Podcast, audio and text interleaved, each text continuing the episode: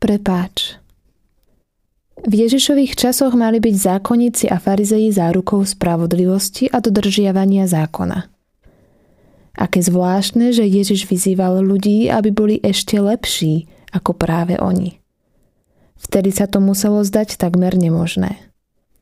Ak si však z písma sem tam niečo prečítame, iste si vieme utvoriť obraz o spravodlivosti niektorých farizejov. Možno sa aj prichytíme pri tom, ako si pomyslíme, tak takto, ako vtedy konali tí farizeji a ako boli proti Ježišovi, a chceli ho zabiť. No toto by som ja nikdy. Naozaj? Niekedy žijeme totiž presne ako farizeji. Modlíme sa, chodíme do kostola. A ešte pritom máme občas pocit, že skrátka nemáme ani vady, ani viny. My kresťania sme skrátka dokonalí. Naozaj žijeme tak úžasne a skvelo? Ježiš sa dnes nezameriava na ťažké morálne delikty, ale práve na drobnosti v našich každodenných životoch. Na to, s čím mávame oveľa častejšie problém. S našou pýchou a našim egom. Jednou z najťažších vecí je prekonať samého seba a povedať prepáč. Ježiš to hovorí jasne. Skôr ako donesieš dar na oltár, choď, ospravedlni sa Sprav niečo preto, aby si napravil to, čo sa medzi tebou a tvojim bratom pokazilo.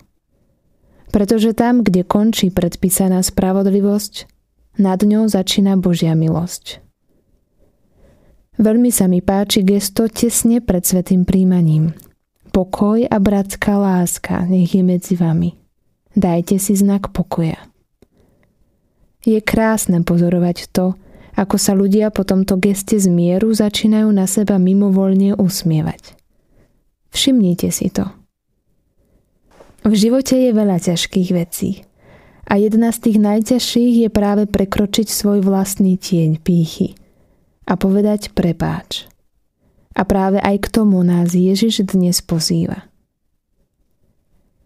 Môj pane, toľkokrát som nedokázala svojmu blížnemu povedať prepáč alebo odpustiť, Ježišu, pomáhaj mi prosím v týchto ťažkých chvíľach, keď hoci túžim odpustiť, ľudsky to nedokážem spraviť.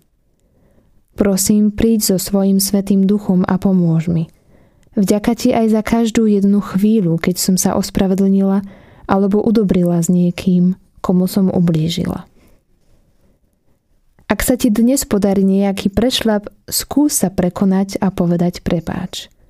Ak máš dnes to šťastie, že sa ti podarilo niečomu takému vyhnúť, tak sa len na niekoho pekne usmej. Spraví to radosť aj tebe, aj jemu.